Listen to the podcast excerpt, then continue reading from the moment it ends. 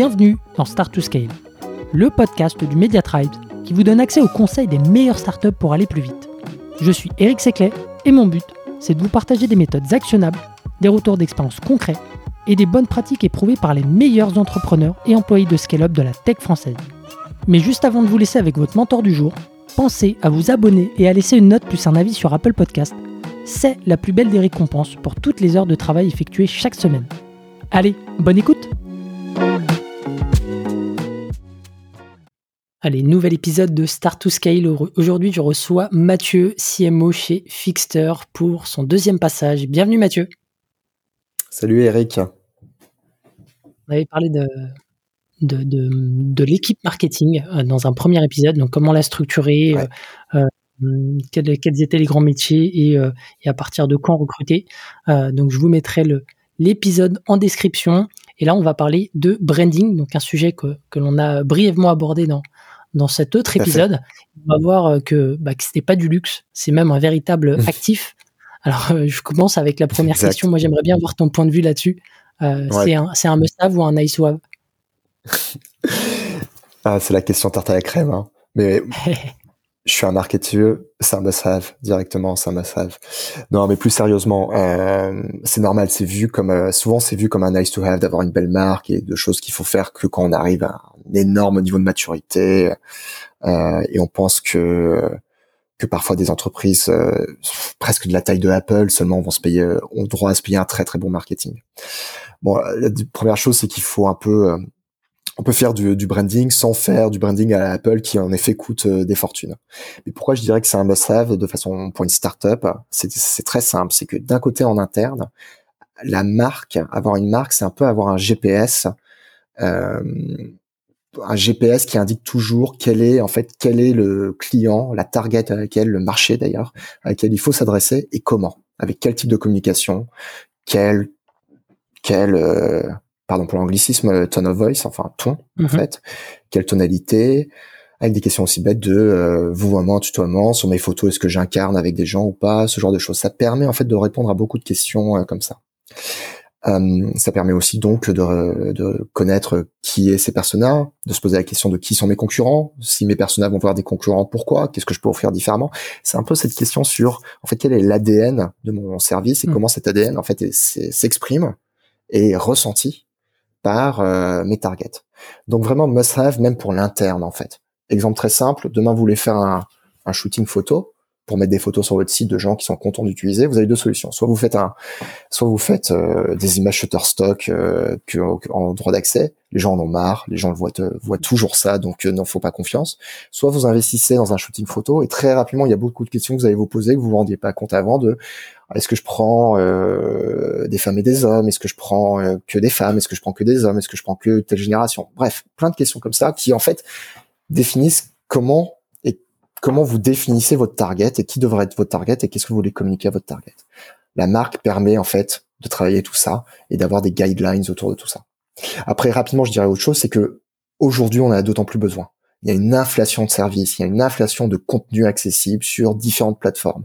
LinkedIn est devenu un réseau social à part, entière et donc les, vos clients potentiels, tous les jours, ils, ils voient quatre services quatre startups qui leur paraissent identiques, qui leur paraissent rendre le même service, même si c'est pas forcément vrai, ils voient ça. On a besoin donc de contenu, de marques créatifs qui permet de se distinguer et de capturer en fait l'attention, l'attention euh, des clients potentiels. Cette attention, elle est d'autant hmm. plus difficile aujourd'hui à, captiver. La marque permet vraiment de résoudre ça.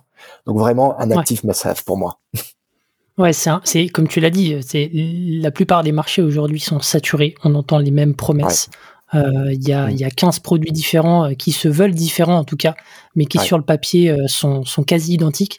Et pour se repérer dans, dans, cette masse d'offres, le, consommateur, il a besoin de, de s'identifier peut-être à une tribu, à, à, à un ADN, comme tu l'as dit. Et cette marque, c'est vraiment la, le GPS. J'aime beaucoup la comparaison.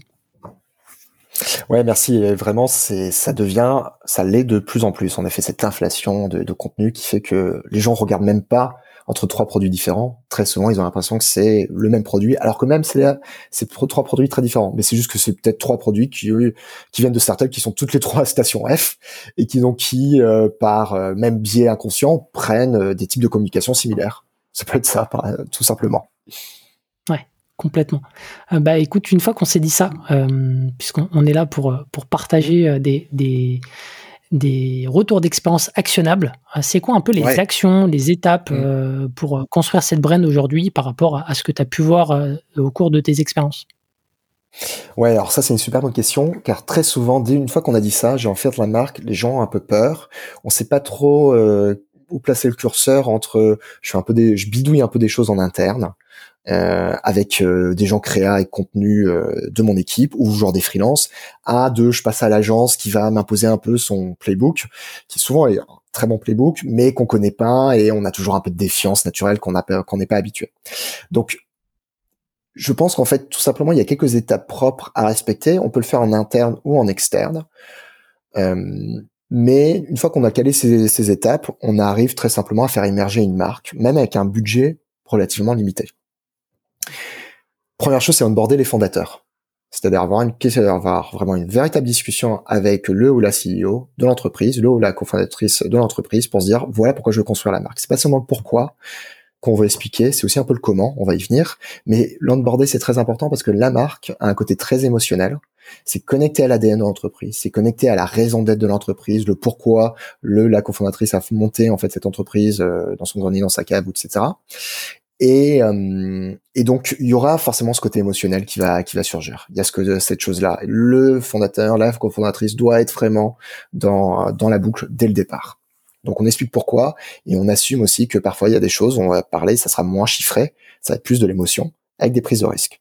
Première étape vraiment nécessaire. La deuxième étape, elle est tout de suite un peu plus pratique et j'ai un peu cité tout à l'heure. Euh, il faut faire un travail d'identification de qui sont mes personas aujourd'hui quel est le positionnement stratégique que je veux avoir euh, pour mon entreprise Et enfin, quelles est bon les valeurs, la culture de l'entreprise Valeur, culture d'entreprise, ça vaut le coup de la codifier. Ça veut pas dire de faire quelque chose qui va être ensuite diffusé aux équipes, mais c'est d'avoir avec les responsables de l'entreprise, les dirigeants, bah, avoir une vision commune de voilà nos valeurs, notre ADN, nos façons d'être.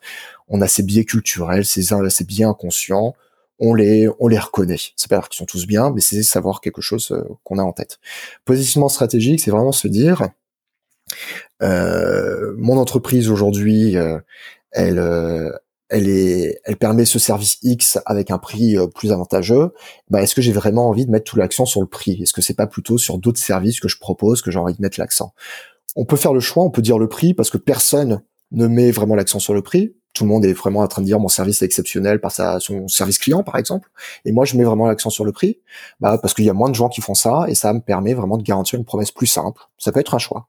Donc c'est vraiment se dire en fait parmi ces choix stratégiques de positionnement stratégique qu'est-ce qu'on peut faire? Vraiment souvent ça prend la place d'une matrice avec quels sont les, différents bénéfices qu'attendent les consommateurs et où est-ce qu'on veut se placer par rapport à ces bénéfices sachant qu'on peut pas répondre à tout et enfin, persona, c'est se dire, bah, par rapport à ses bénéfices, bah, quelle est la persona qui va être attirée là-dessus? Ça permet aussi de faire un sanity check, si je puis dire, avec la taille de marché, vraiment. Ça, c'est essentiel d'avoir ces éléments-là. Ça peut, ça va nourrir aussi plein d'autres endroits de l'entreprise, euh, le product, bien sûr, les ops, les services clients, les équipes de vente, mmh. euh, et ça va d'autant plus légitimer, légitimer pardon, le travail du branding. Alors si je continue rapidement, ensuite, une fois qu'on a fait ça, c'est euh, on va commencer à entrer dans le travail de créa. C'est que on veut euh, du positionnement stratégique, parler. Je reprends cet exemple simple. On veut parler à des gens qui sont simplement attirés par le prix. Eh bien, on va commencer à réfléchir logo, euh, logo, couleur, tone of voice, tout ça par rapport à ce positionnement et par rapport à la persona. Et là, on va commencer, on va commencer à travailler beaucoup de choses. Alors, on peut le faire en interne, ce travail-là, comme les autres aspects, hein, bien sûr. On peut mhm. le faire en interne. Souvent, c'est pas mal de passer en externe, même si c'est juste un freelance, parce que ça permet, un, de valider un peu est-ce qu'il y a une bonne compréhension de toutes les premières étapes qu'on a décrites, et puis deux, d'avoir ce point de vue euh, nouveau, extérieur, sur comment exprimer au plus proche du consommateur qui est euh, l'entreprise, qui est, quelle est cette startup, quelle est cette marque, etc. Donc passer par l'extérieur a vraiment ses, ses avantages. On développe tout ça. On peut se poser des questions aussi assez farfelues. Faut pas hésiter à s'amuser à ce moment-là aussi. C'est-à-dire, pour avoir une mascotte tout simplement. Hmm. Pourquoi avoir une mascotte? Parce que, par exemple, euh, mon produit est pas très sexy, propose des services pas très sexy, euh, comme. Euh, ça me fait penser à Alan. Bah voilà, Alan est un très très bon exemple. Alan, c'est la mutuelle, ça fait peur aux gens. Je propose une mascotte parce que comme ça, les gens pensent à Alan de façon positive. Ça rassure par rapport à, au secteur de la mutuelle, l'assurance santé en général. Il faut bien plus que de la mutuelle d'ailleurs. Mais aussi, ça permet de penser à Alan quand on n'en a pas besoin au-delà du moment un peu crucial de j'ai un problème, j'ai besoin d'un remboursement, qui sont des problèmes, euh, des moments angoissants, anxiogènes. Exactement. Et donc là, je pense à Alan de façon un peu plus drôle. Donc j'ai une meilleure image de Alan au en continu, même quand j'ai pas besoin du service. Donc la mascotte peut avoir une véritable utilité. Faut pas hésiter à s'amuser, vraiment euh, là-dessus. Et c'est l'étape qui suit, c'est qu'on peut tester. On commence à tester beaucoup de choses. Ça permet de voir aussi à quel point je vais pouvoir mettre ça en place sur les différents euh, touchpoints de, de l'entreprise, le site internet, les emails, les autres formes de communication, les réseaux sociaux. Il y a des choses assez simples. Les réseaux sociaux, ça appartient souvent au marketing. Le marketing peut s'en occuper tout seul. Mais dès que ça part euh, sur le site internet, euh, il y a certaines parties du site internet euh, qui ne sont absolument pas dans le scope du marketing, donc faut commencer à engager avec le produit, l'engineering pour voir est-ce que, bah, je sais pas, reprenant cet exemple, la mascotte, est-ce que je peux l'afficher sur mon site Cette mascotte en 3D que je trouve super sur mes réseaux sociaux, est-ce que ça marche sur mon site? Donc pas hésiter à tester, ça permet aussi d'avoir feedback de euh, des personas en question. Donc vraiment, vraiment, c'est d'avoir euh, d'avoir cette logique de test une fois qu'on a commencé à émerger un peu sur la communication, sur les actifs de communication. Et ensuite, finalement, il y a deux euh, étapes que je dirais qui sont fondamentales et qui permettent euh, de clôturer euh, le travail initial sur le branding. La première, c'est construire des actifs de marque. Donc les actifs de marque, c'est-à-dire que il y en a en interne et il y en a en externe. En interne, c'est un brand book, tout simplement, qui récapitule tout ce qu'on s'est dit. Hmm. Ça récapitule tout ce qu'on s'est dit, ça va être essentiel parce que demain, je fais un shooting photo, pour reprendre cet exemple, il y a une quantité de questions que je me serais posées si j'avais pas fait tout ce travail de branding que maintenant auquel je ne me pose plus. Je fais un shooting photo, on reprend notre exemple, bah, sur le prix, sur un service peut-être qui s'adresse à, des gens qui, on sait, sont euh, sont euh, très euh, très à recherche de bonnes affaires. On peut avoir, en fonction de, l'entreprise, de l'industrie, beaucoup de jeunes, plus de diversité, moins de diversité, euh, des gens qui sont plutôt dans des rôles de père mère de famille. Enfin bref, on connaît le persona, on sait comment tout de suite l'incarner. On a le brand book qui nous permet de, vraiment euh, faire un shooting photo de façon plus simple. Bref, on gagne en efficacité. Là, tu as un premier retour d'investissement sur le branding qui est très important, c'est l'efficacité sur toutes ces choses qui sont pas scalables par mm. définition et qui sont assez chronophages. En interne aussi, brand book, mais aussi actifs de marque qui vont être utilisés par euh, par les différents employés c'est tout simplement, bah, tu prends les vendeurs, ils sont en contact avec les prospects, avec les clients, eh bien, tu vas leur créer un kit de comment vendre. Tu vas pas leur expliquer leur métier du tout. Tu vas reprendre tout ce qu'ils font très bien, leur pitch de vente, leur sales pitch, etc., leur euh, leur euh, boucle d'email, etc. Mais tu vas juste le brander. C'est-à-dire, tu vas dire, je connais votre personnage, je connais en fait les clients sur lesquels vous êtes les plus probables de tomber, et donc je sais déjà que pour s'adresser à eux, eh bien, mieux vaut utiliser le tutoiement et le vouvoiement, mieux vaut utiliser euh, ces exemples-là plutôt que cela, etc. Libre au vendeur, bien sûr, de se, se l'approprier en fonction de sa technique de vente, mais les équipes sales vont souvent vraiment avoir des outils supplémentaires pour mieux faire une vente. Si normalement le travail de branding est fait depuis, est bien fait depuis le début, ça va avoir un impact direct sur la relation entre le client et le vendeur. C'est aussi vrai pour le service client, c'est aussi vrai pour des équipes qui sont loin des clients, quand il s'agit de faire des, euh, bah, tout simplement des emails en CRM, sur les équipes communication qui parlent pas aux clients directement, mais qui leur écrivent des emails. On va brander tout ça. Et enfin, dernière étape, c'est d'avoir des équipes ambassadeurs. À la fin des fins, on veut que toutes les équipes de l'entreprise soient ambassadrices de la marque, s'approprient la marque, soient fiers de la marque, évidemment. Mais on a des équipes, comme je citais, que ce soit les équipes de vente ou d'autres, qui sont proches des clients. Et on veut que chaque interaction que ces équipes ont avec les clients ou d'autres stakeholders d'ailleurs soit une mmh. occasion de faire vivre la marque. Un exemple très simple, chez Open Classroom, j'avais une équipe partenariat qui était en contact euh, de partenaires qui venaient nous amener des étudiants qui pouvaient rejoindre Open Classroom, cette, cette école en ligne. Et euh, cette équipe partenariat était donc aussi en contact avec les étudiants directement. Eh bien, chaque intervention de cette équipe partenariat, que ce soit dans un webinar, que ce soit un événement, que ce soit euh, un salon auquel ils assistaient, quel que soit leur rôle de leader de cet événement ou pas, ils venaient vraiment avec les actifs de marque Open Classrooms et ils venaient avec un pitch Open Classrooms, ils venaient faire vivre la marque Open Classrooms. C'était pas seulement là pour quelque chose qui était de recruter des étudiants supplémentaires, c'était évidemment important, mais ça l'était d'autant plus facile qu'ils étaient capables de vraiment dire qu'est-ce que c'est qu'Open Classrooms en trois mots, quels sont les sentiments, les, les, les émotions que l'étudiant que l'on a targeté et qui font partie de notre persona doit ressentir quand on parle d'Open Classrooms. Comment on fait en sorte que l'étudiant qui n'est pas prêt à rejoindre Open Classrooms, qui n'est pas intéressé par Open Classrooms tout de suite, parce que c'est pas le moment, il pense à nous malgré tout et il nous recommande à ceux pour qui il pense c'est plus le moment. Donc vraiment avoir ces ambassadeurs de la marque. Donc voilà, ça c'est des étapes, je crois qu'il y en a six ou sept dans ce que j'ai cité en fait, qui sont assez essentielles pour euh, pour faire émerger une marque. Donc, comme je si disais, on fait un petit résumé, donc euh, Ouais. Si, si. Il y a donc impliqué le CEO ensuite? Alors il y a impliqué le CEO, il y a travaillé les, les premiers actifs pour travailler la marque, donc positionnement stratégique, persona et mapping de la culture, de l'ADN de l'entreprise. Mhm. Ensuite, troisièmement, il y a les piliers de communication, définir, créer ces piliers de communication, mascotte, logo, couleur, tone of voice, etc. Quatrièmement, c'est commencer à tester tout cela, vraiment de façon itérative avec les équipes euh, en question, son et touchpoint en question. Et en fait, cinquième, euh, construire les actifs de marque. Sixième, euh, faire émerger, faire émerger pardon, des ambassadeurs de la marque. Ouais, donc six étapes comme cela. Super clair.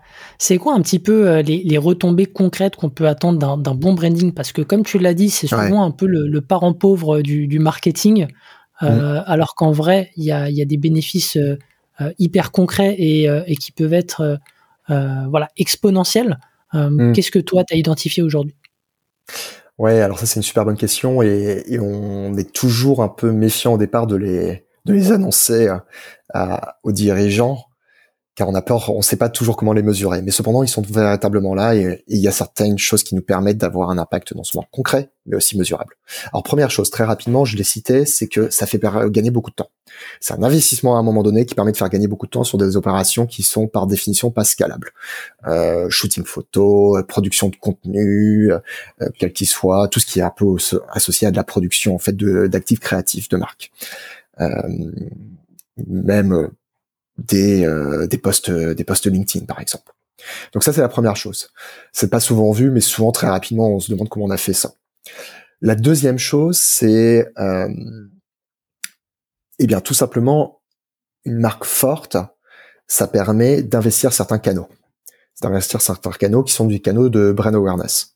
Demain, je veux faire de la télé. En fait, si on n'a pas un peu de, on c'est déjà un coût d'entrée qui est assez fort la télé. Il est difficile de passer simplement avec euh, moins de 50 k en fait euh, d'acheter des spots télé euh, avec une espérance d'avoir une bonne diffusion et une bonne couverture. Et donc, quitte à faire ça, ça nous permet d'avoir une, une création qui permet directement d'investir sur ces différents canaux. C'est-à-dire qu'on a des actifs de marque, donc le spot télé, qui est déjà prêt à l'emploi pour aller sur ces actifs-là. Donc ça permet d'ouvrir différents shows de canaux. Et c'est important d'aller sur ces canaux parce qu'ensuite, tout simplement, ça nous permet d'accroître la notoriété d'une part et la crédibilité de, de l'entreprise. Et là, il y a une façon de le mesurer en fait. Alors, il y a évidemment beaucoup d'outils qui sont sur le marché qui permettent, euh, SimilarWeb, Kantar, euh, etc., qui permettent de voir à quel point, quand vous faites un spot télé, vous avez des gains de notoriété, vous avez des gains de trafic qui sont associés à ce spot télé, etc. Vous avez tous ces outils-là. Mais cependant, il y a des choses aussi très concrètes et plus proches du business qui permettent de voir l'impact euh, de d'une campagne de marque, en fait, sur les résultats d'une entreprise. Alors, je prends, prenons un exemple qui euh, qui sera plus euh, plus parlant, c'est chez Open Classrooms, on a fait quelque chose de très simple. C'est que dans, une, dans deux régions différentes, qui étaient, alors si je me rappelle bien, c'était la Bretagne euh, d'un côté et l'Aquitaine de l'autre. Mm-hmm. On a fait les mêmes campagnes SEA avec display en plus sur le GDN, sur Google Display Network qui tournaient même création, exactement. La campagne en, en l'occurrence, c'était pour que plus de personnes utilisent Open Classrooms pour faire des formations financées par CPF. Hmm. Bref. Et c'était d'ailleurs, c'était assez drôle parce que c'était à l'époque où vous receviez des appels téléphoniques sans arrêt sur euh, monsieur, vous avez, monsieur, madame, vous avez un CPF, etc. Pas facile. Donc on a fait des, Voilà, et donc euh, dans ce contexte-là, on a fait une campagne de pub dans ces deux régions qui était campagne en fait qui était simplement digitale, SEA, GDN et un peu de Facebook d'ailleurs, avec une créa qui était exactement la même en disant bah voilà, euh, Open Classrooms, blablabla, vous pouvez utiliser votre CPF. Mais simplement en Bretagne, on a acheté de l'espace publicitaire offline en plus. Mmh. C'est de l'affichage et c'était euh, de l'affichage euh, mobilier urbain. Donc c'est-à-dire vous savez par exemple les, euh, les tables de, café où il y a une pub dessus. Et puis de l'affichage 4 par 4 dans le métro euh, au bord des des routes etc et là il fallait investir un peu plus dans de la marque parce qu'il fallait avoir un peu plus de créa qui parle et qui parle à quelqu'un qui n'est pas sur son téléphone pas sur son euh, mobile son desktop en train de regarder du digital ou qui est pas en train de rechercher quelque chose qui est associé. Et ce que l'on a vu de façon immédiate c'est que nos coûts global de la campagne le, le, CPA, pour le dire simplement, de la campagne digitale, là où il y avait la campagne offline, était mhm. beaucoup, beaucoup plus bas. On les a divisés quasiment par deux. C'est-à-dire que le fait d'avoir une campagne qui où quelqu'un passe devant tous les jours devant euh, une rue ou en affichage, il y a Open Classrooms finance votre CPF avec une créa qu'on retient, bah cette personne-là, quand elle a cherché ou quand elle était en train de continuer son parcours euh, sur mobile et qu'elle est tombée sur euh, la pub Open Classrooms sur le CPF digital, là, a été plus à même à cliquer et plus à même à être hmm. convaincu par notre solution. Ça, c'était à la fois un très bon travail de créa, un très bon travail de brand, associé à un travail, bien sûr, de campagne de marque, de brand awareness euh, sur un canal, ici en l'occurrence de l'affichage extérieur. Ok, ouais, donc ça t'a permis de, de grâce avec, grâce à, à, ce, à cette, à cette identité de marque, grâce à ce branding, euh, tu avais une notoriété, une crédibilité qui était renforcée Exactement. et tu as couplé ça. Donc, euh, enfin, t'as as, mis ça en prod, on va dire, dans, dans de l'offline en parallèle euh, pour, euh, pour derrière euh, ne pas sortir du bois, je dirais, et diminuer mm. tes coûts d'acquisition sur, sur la partie SEA. Exactement. Et en fait, même si tu prenais les deux campagnes mises à l'une, tu prends tous les coûts en question, vraiment, mm. tous les coûts, donc dont le coût de la production. Et disons que la production, donc euh, offline, elle coûte un certain prix. On avait quand même une campagne en Bretagne qui était moins chère que ce qu'on avait investi en fait en, en campagne euh, en campagne en Aquitaine il n'y avait pas de production extérieure euh, offline et créée en question.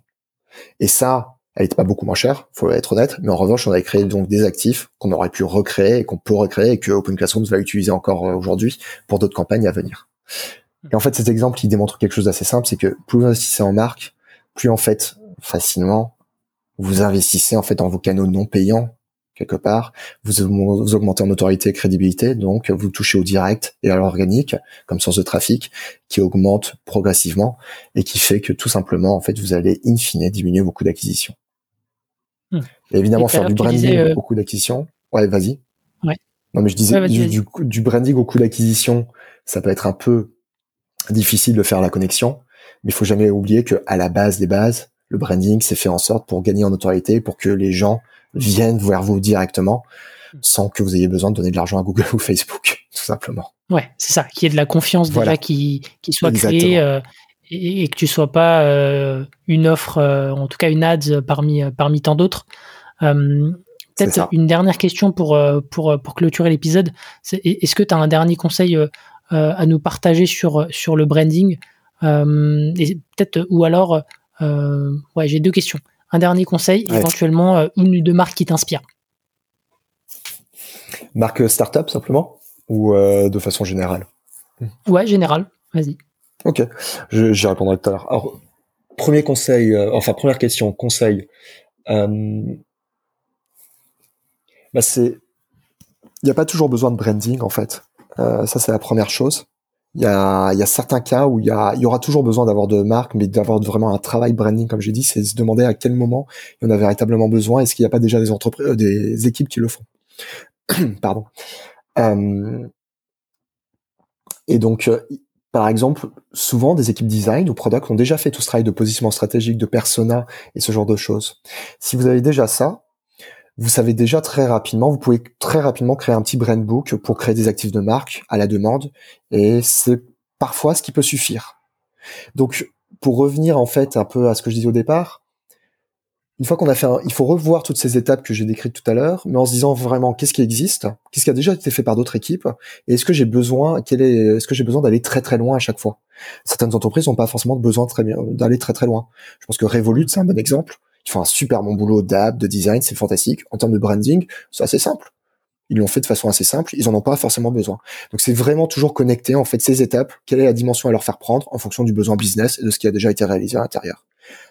Et si vous faites ça, plutôt que dire à votre CEO, eh, franchement, faut faire tout le branding, faut tout revoir de A à Z, sans vous être posé la question de qu'est-ce que ça va apporter au business, vous tirez pas mal de balles dans le pied du branding. ouais. ouais, parce que derrière, il va falloir justifier si le ROI n'est pas là. Et, et comme tu l'as dit, on peut mesurer, mais c'est pas non plus. Il y a, y, a, y a, des effets aussi à long terme. Hein, donc, euh, donc, ouais, compliqué. Ouais, tout à fait, ouais. Merci beaucoup Mathieu, c'était très cool euh, d'avoir ton point de vue sur, euh, sur le branding. Et puis moi je vous dis à la semaine prochaine pour un nouvel épisode. Ciao. Génial. Merci Eric. Si vous avez aimé l'épisode, pensez à noter Start to Scale 5 étoiles sur Apple Podcast avec un petit commentaire pour nous encourager ou envoyez-nous des étoiles sur Spotify. C'est ce qui nous aide à faire connaître l'émission et nous motive à chercher encore plus d'experts pour vous aider à scaler. À une prochaine pour un nouvel épisode.